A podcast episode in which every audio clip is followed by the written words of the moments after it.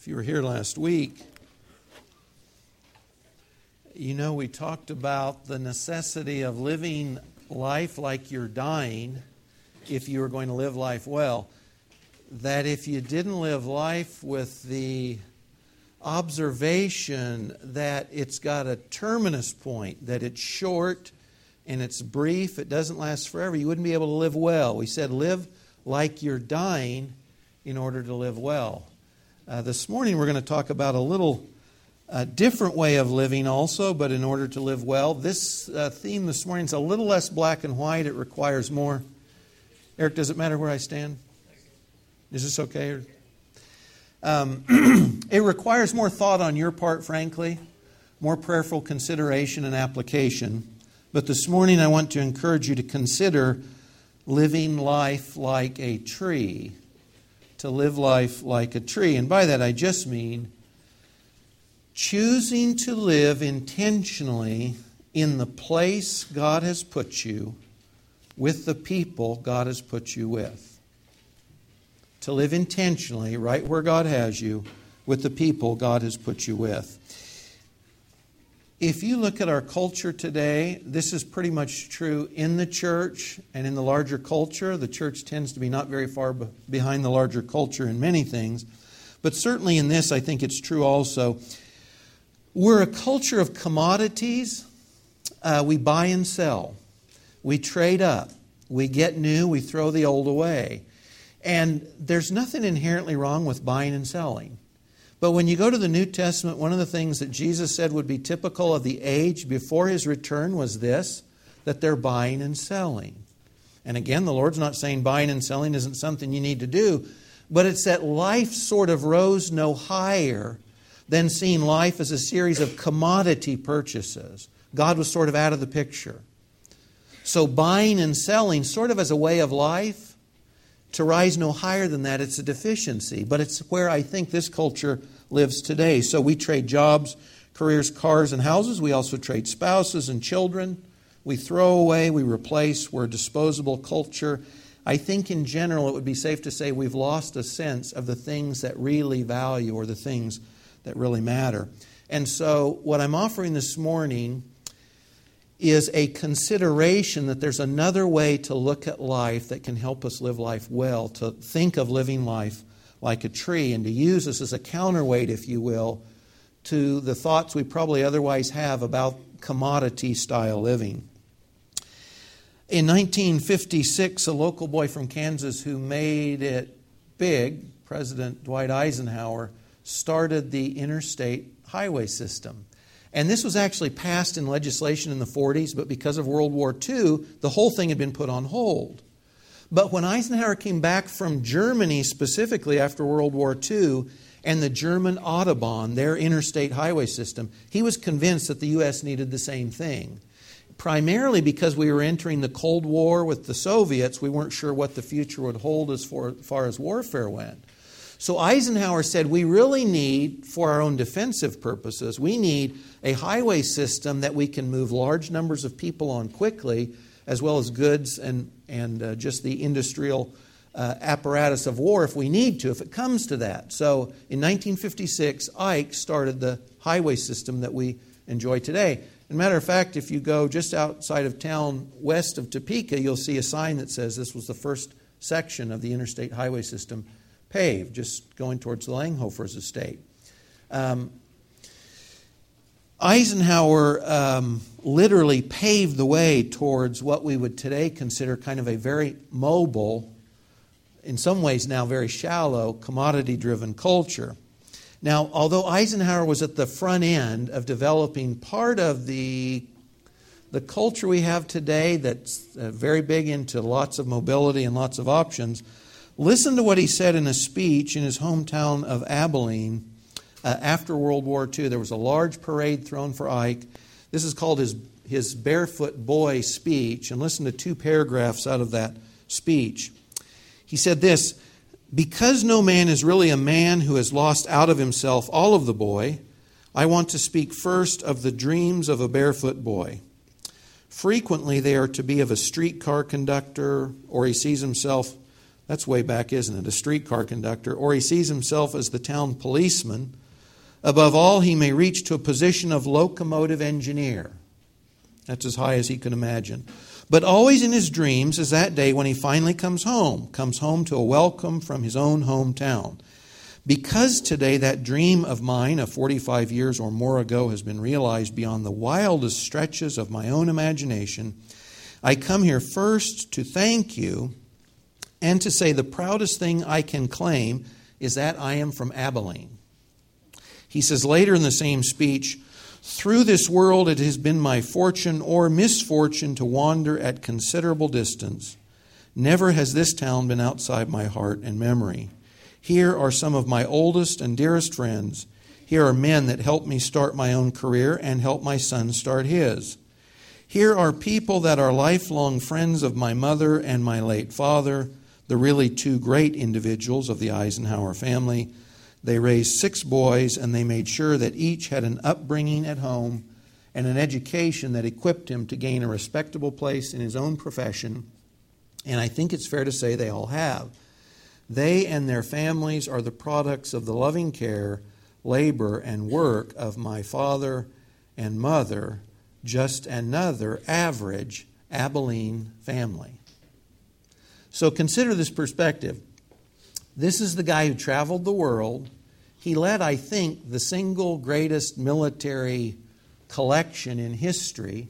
He was the President of the United States for eight years. He began the interstate, one of the greatest travel systems in the world still today. And yet, when he looked back on the things he cherished most in life, it was to the quiet, steady, plodding life to be found in a small Kansas town. I might have said it this way from another famous Kansan of a sort there's no place like home.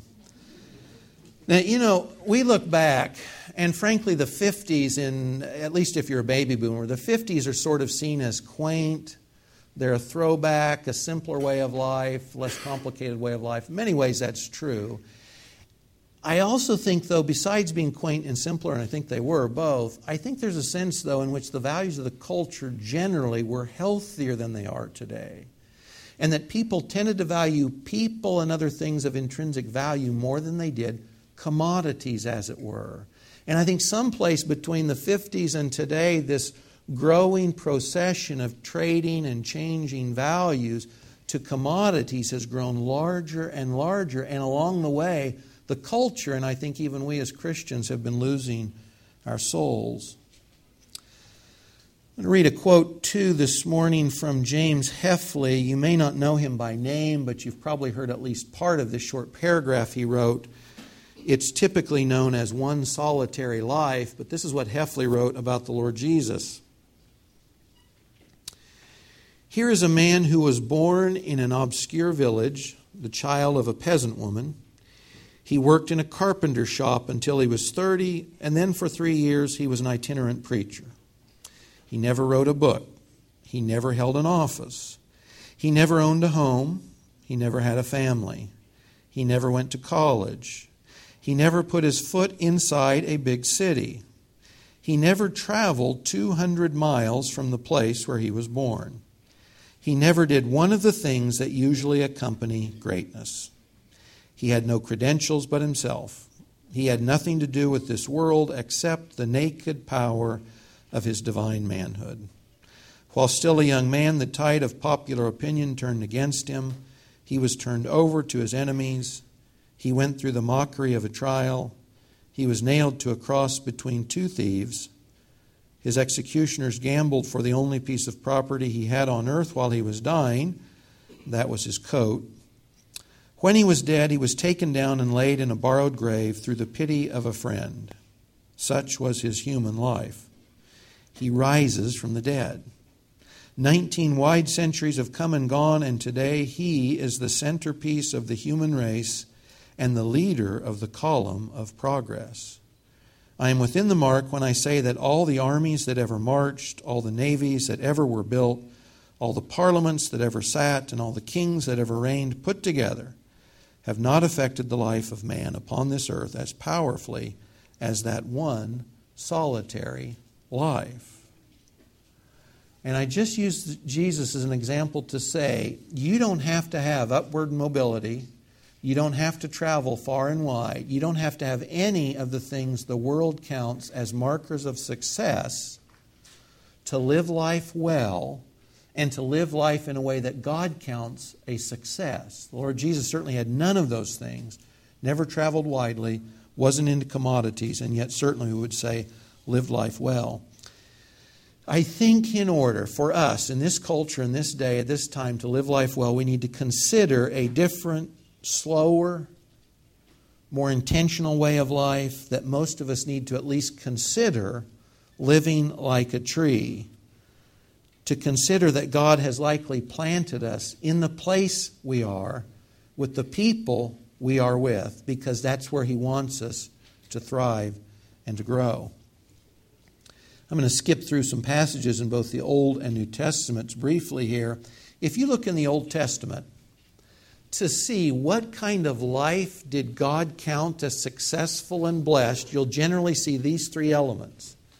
The successful life seen in the Old Testament was this it was lived in right relationship with God, in the place of His choosing, with the people doing the same thing. The successful life through most of the Old Testament is seen as living in right relationship with God in the place, the specific singular place that He had promised or provided, with other people doing exactly the same thing. That was typical. That was the blessed life. Now, we know we're not Israel.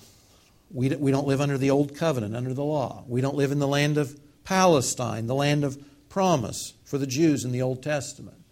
We're part of the church. We have a different mandate part of which includes the mandate to evangelize or carry the message of Christ to all the world. That requires, if you will, being uprooted and traveling to distant places to carry that message. That's part of the mandate of the church.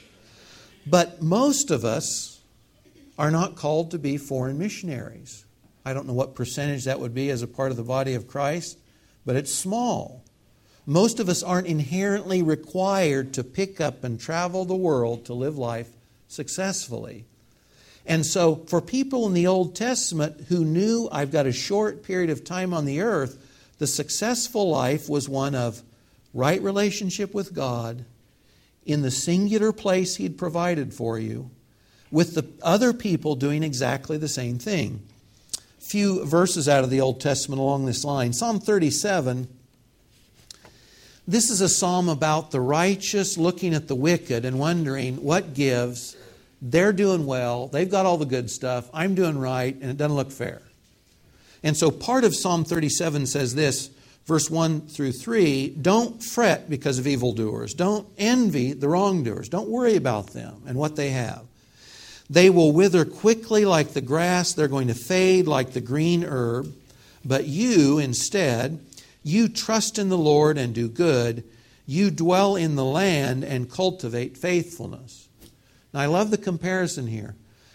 The wicked, those not in relationship with God, those not living life in order to please God, in the way God counts successful, the psalmist says they're like grass and weeds.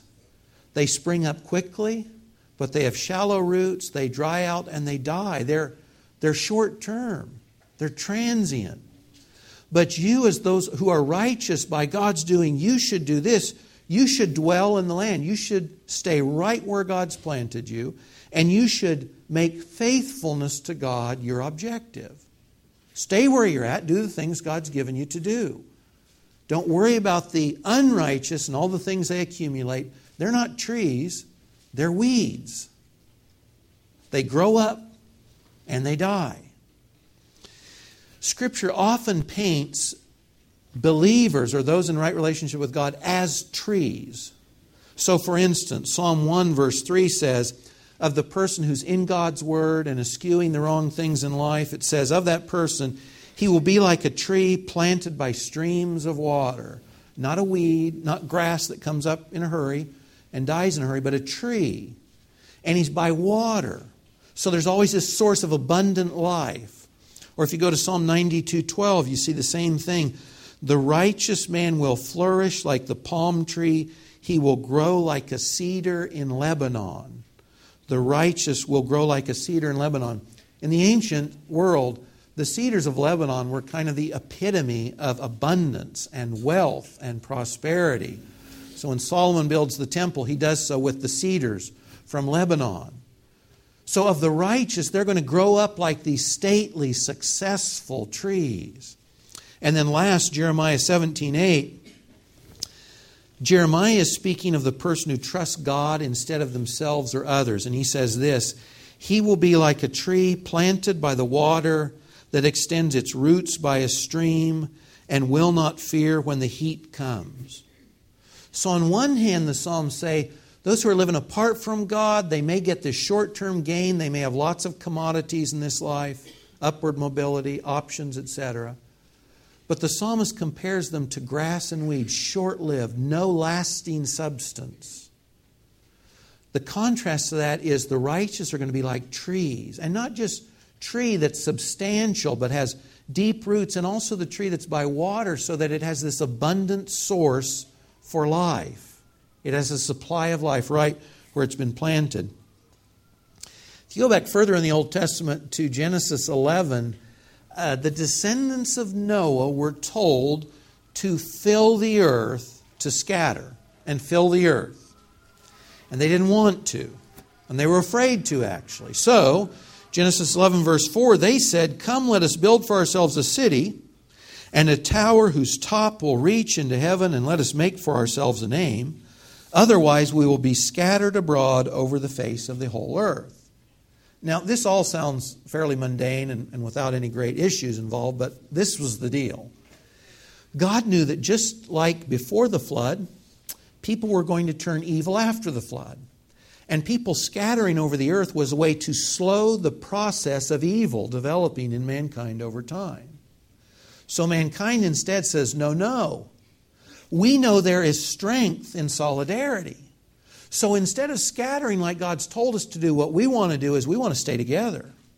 We're going to build a city. We're going to stay together because we know in this kind of unity there is strength and there are options and there are possibilities. And it's not that God was inherently against any of that, it's simply that because man was evil, he knew the development would be towards evil. It wouldn't be inherently good. So, what does God do to mankind that wants to stay together in their evil state? He curses them, He multiplies their language, and He scatters them. And this is the point I want to make. The ancients understood that to live a shallow, nomadic, sort of transitory life was a curse. It was a curse. And this is exactly the kind of lifestyle that we think is desirable today. See, we're disconnected from everybody else. We do our own thing, we do it our own way. I'm accountable to nobody else. I'm in it on my own. It's ironic. What the ancients knew was a curse from God, we embrace as a desirable lifestyle, this rootless, community less living. Who's smart and who's not? We tend to look back and think we're smarter than people that lived before us. We're not. We're about the same. I think we're actually we're deteriorating more rapidly over time. Also, think of this. Along this same thought, the rugged individual in our culture seen as the hero, John Wayne, not to disparage John Wayne, the guy who stands on his own two feet, he does it all his own way, he, uh, he can, he's sufficient to himself. We think this is the hero. Guys, in the scriptures, this is the anti hero. Just like Nimrod, the guy who built the Tower of Babel. It's the anti hero in the scriptures. This independent person that lives life their own way on their own. This is not the hero, it's the anti hero. The heroes in the scriptures are the guys who plug into God in a relationship with Him and plug into the community of God and invest in that long term. Those are the heroes. That's typically not what our culture believes. We tend to refrain today from long term commitments and tight knit community because we see it as confining and small, and it limits our opportunities and our options, our commodity trading, if you will, when those at Babel even knew that it was that kind of community that actually provided the greatest opportunity and the greatest options. Now, lest you mistake what I'm saying, I love options. And, and I'm thrilled that there's so much good stuff available in life. I'm, I'm for upward mobility. If you can have a better job and support your family, I'm, I'm all for these things. I'm not against these things inherently. I just think this when we're trading up, when we're uprooting, we're moving to new digs and more exciting opportunities, we need to consider this. What are we giving up? What are we leaving? And what are we really gaining? You know, in this world, and especially in the wealthy West, there's a high gloss shine on lots of things, but little, if any, substance. And I just think routinely, like Esau again, we're trading our birthrights for porridge. And we think we're sharp and wise and prudent when we do it. And I don't think we are most of the time. Consider this if you can leave a set of friends and suffer no meaningful loss, how much value were those friends at all? How valuable were you to them, and how valuable were they to you? If you can trade friends like commodities, what are you saying about the value of those people? If you can trade friends and families and careers and jobs and communities and churches with little sense of loss, what are you really saying about the value of the people and the places you've been all along? What are we saying about the value of those people God's put in our life? I'm, I am totally convinced that we have become, in our own minds, commodity driven. And that the people around us, instead of being fellow image bearers of the omnipotent God, they're commodities. They're just things we trade like we do anything else stereos, cars, and people. They're just commodities. We use them when it's convenient, we pitch them and get new ones when it's not. And guys, humanity and relationships do not work this way. They cannot work this way. We are more than commodities to each other. It takes time to gain trust and credibility with others. It takes consistency over years in order to be able to build into someone else's life and allow them to build into your life. These things do not happen quickly. And if they do, it's probably sham. There were studies in the past that have suggested in churches that it wasn't until a pastor had been in a church at least seven years that they started, in quantifiable terms, what would be considered their, their greatest work, their most significant or lasting contribution. And it didn't matter how old the people were in the survey. In other words, it's not that in seven years they got smarter or better at what they did, it wasn't age related, was time related.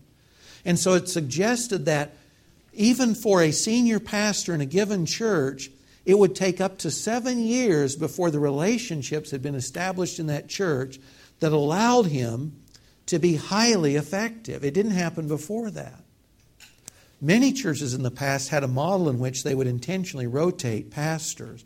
And so it guaranteed that people never had time to develop the long term relationships that would actually lead to blessing in both directions. So, if you're going to have a significant impact on others generally, you're going to have to live like a tree. Where they invest in you and you invest in their lives, this takes time. There's no shortcuts to this, no shortcuts at all. In the New Testament, you've got all these calls to Christians to live with each other in a way that's beneficial. So, for instance, Romans 12:10 says, "Be devoted to one another in brotherly love." Or 1 Thessalonians 5:11 says, "Encourage one another and build up one another." My question becomes, how can you be devoted to each other? How can you build each other up if you're not in long-term relationships with others? It just simply does not happen. That's not the way we're wired. God values people and he values relationships and he works primarily corporately this being outside of His Spirit and His Word at work in us as individuals, He works generally through the relationships we have with other people. So, God may call you as a missionary. He might do that. Or He may require of you to uproot often in your life and go to new communities and new places and meet with new people because that's what it takes for God to use you in a way that honors Him and accomplishes His purposes for your life. But I'm convinced of this that kind of call will not be true for most of us. And the question for me in a consumer commodity driven culture is this Do I see life as an endless series of options and choices and commodities that I trade? Or do I see it as a response to God's call to grow and invest where He's planted me with the people He's planted me with? Come on, man. I think he's pinching her. So, if we want to live well and if we want to live like those who are called by God with purpose and meaning in life, I'm just suggesting this morning, I think we need to consider living life like a tree. In a passage in Isaiah 61, by the way, this is one Jesus quotes, I believe it's in Luke 4 in the New Testament. God told the Jews that there would be a future day of restoration when He restored them to the land of promise. And He said this those restored Jews back in the place of promise and blessing, they will be called oaks of righteousness, the planting of the Lord, that he may be glorified. God says, These are my people. They're like oak trees that I'm planting. And they're going to put down roots and they're going to grow up and out. And they're going to be a blessing and they're going to glorify me. So, my question for myself and for you this morning is this Where has God planted you? Where is He planted you? All of us have transitional periods in life, but as you look at your life right now, where you're at, or where you think God may be calling you, where is God planting you today and for the foreseeable future? In your career, in your family relationships, in your church, in your neighborhood, literally in your neighborhood too? Where is God planting you? Joyce Kilmer said, Poems are made by fools like me, but only God can make a tree. And God is still making trees today. And He compares us to trees and He says, I've got purpose for you, and I plant my trees where I want them. And I want you to take root, put those roots down, and grow up and be a blessing.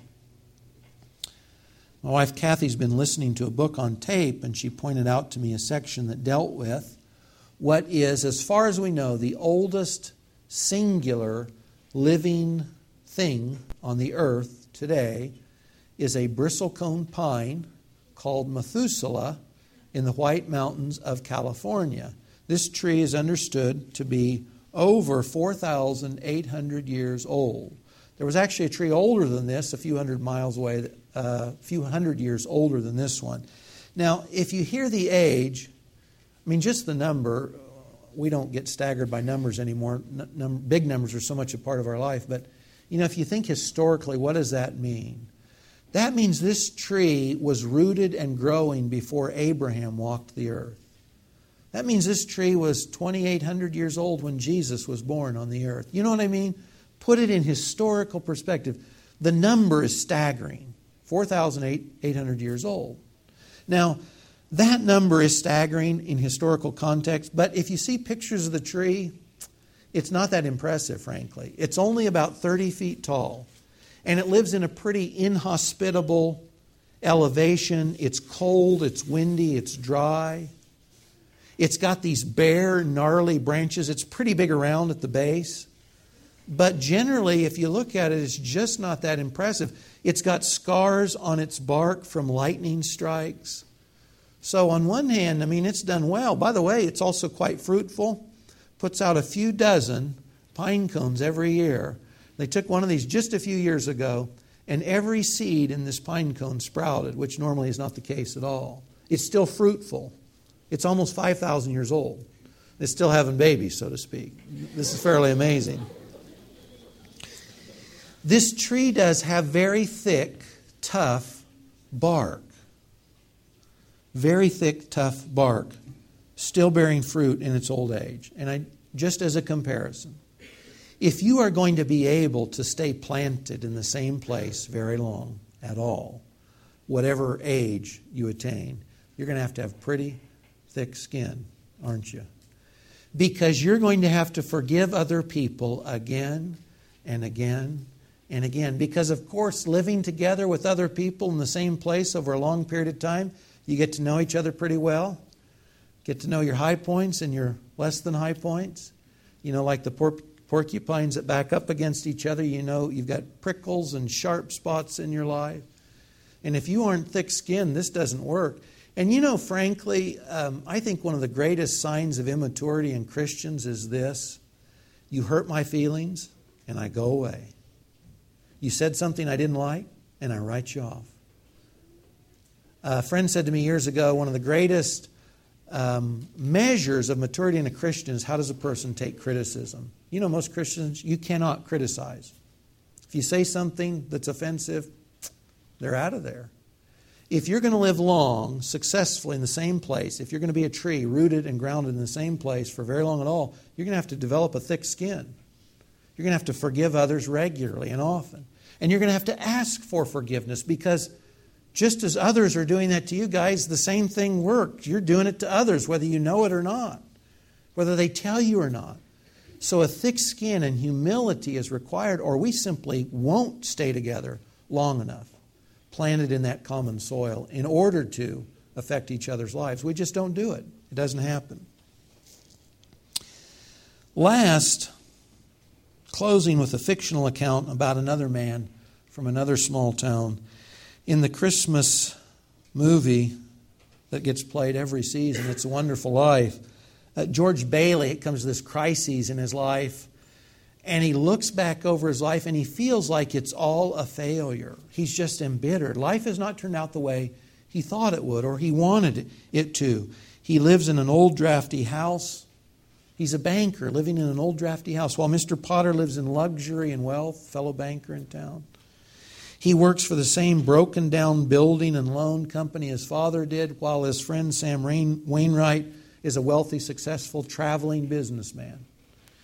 And he's lived out all his days in the same small town of Bedford Falls instead of fulfilling his boyhood dreams of becoming a world traveler and an explorer with the National Geographic Society. But at the end of the movie, and of course the climax, when his younger brother comes home as a war hero and toasts his older brother. He toasts his older brother George, the richest man in town. And guys, think of this. This was a Hollywood movie made about 50 years ago. Hollywood knew 50 years ago that a life of integrity lived in the same place over a long period of time for the benefit of others was a rich, successful, wonderful life indeed. How far we have come in 50 years that today a commodity rich life is seen as success and this as seen as failure. So when you're thinking about God's call on your life, where He's got you, what He wants you to be doing, who He wants you to be doing that with, just think about Offer it as a consideration, just a balance on the other side of your equation in your thinking, that He might want you to see a successful life as living like a tree. That He means you to be where you are, with the people you're with. That He wants you to put down roots and invest in others and let others invest in you. And that living life well might be as simple as living like a tree. Let's pray. Father, uh, strikes me from the New Testament that the condition of the world, one of the conditions of the world when Jesus returns to a world totally at rebellion to you and your will, is simply describing those who buy and sell, those who marry and give in marriage, Lord. No, no things that are inherently deficient, just that life rose no higher than commodities and trades. Father, we are often like that church in Revelation 3, Laodicea. We think we have real wealth and real value when we embrace the trinkets of this world, not realizing that we are, in all the ways that truly matter, poverty. Father, help us to take you seriously in your call on each one of our lives. Help us to gain a sense of where you're planting us, with whom you're planting us, Lord. The benefit of plugging in long term in a community of faith with others who can encourage us and with whom we can be encouraged. Father, help us to be like those Jews in a future day in Israel, oaks of righteousness planted by the Lord, Lord, both so that we can be blessed and so that you can be honored. In Jesus' name, amen.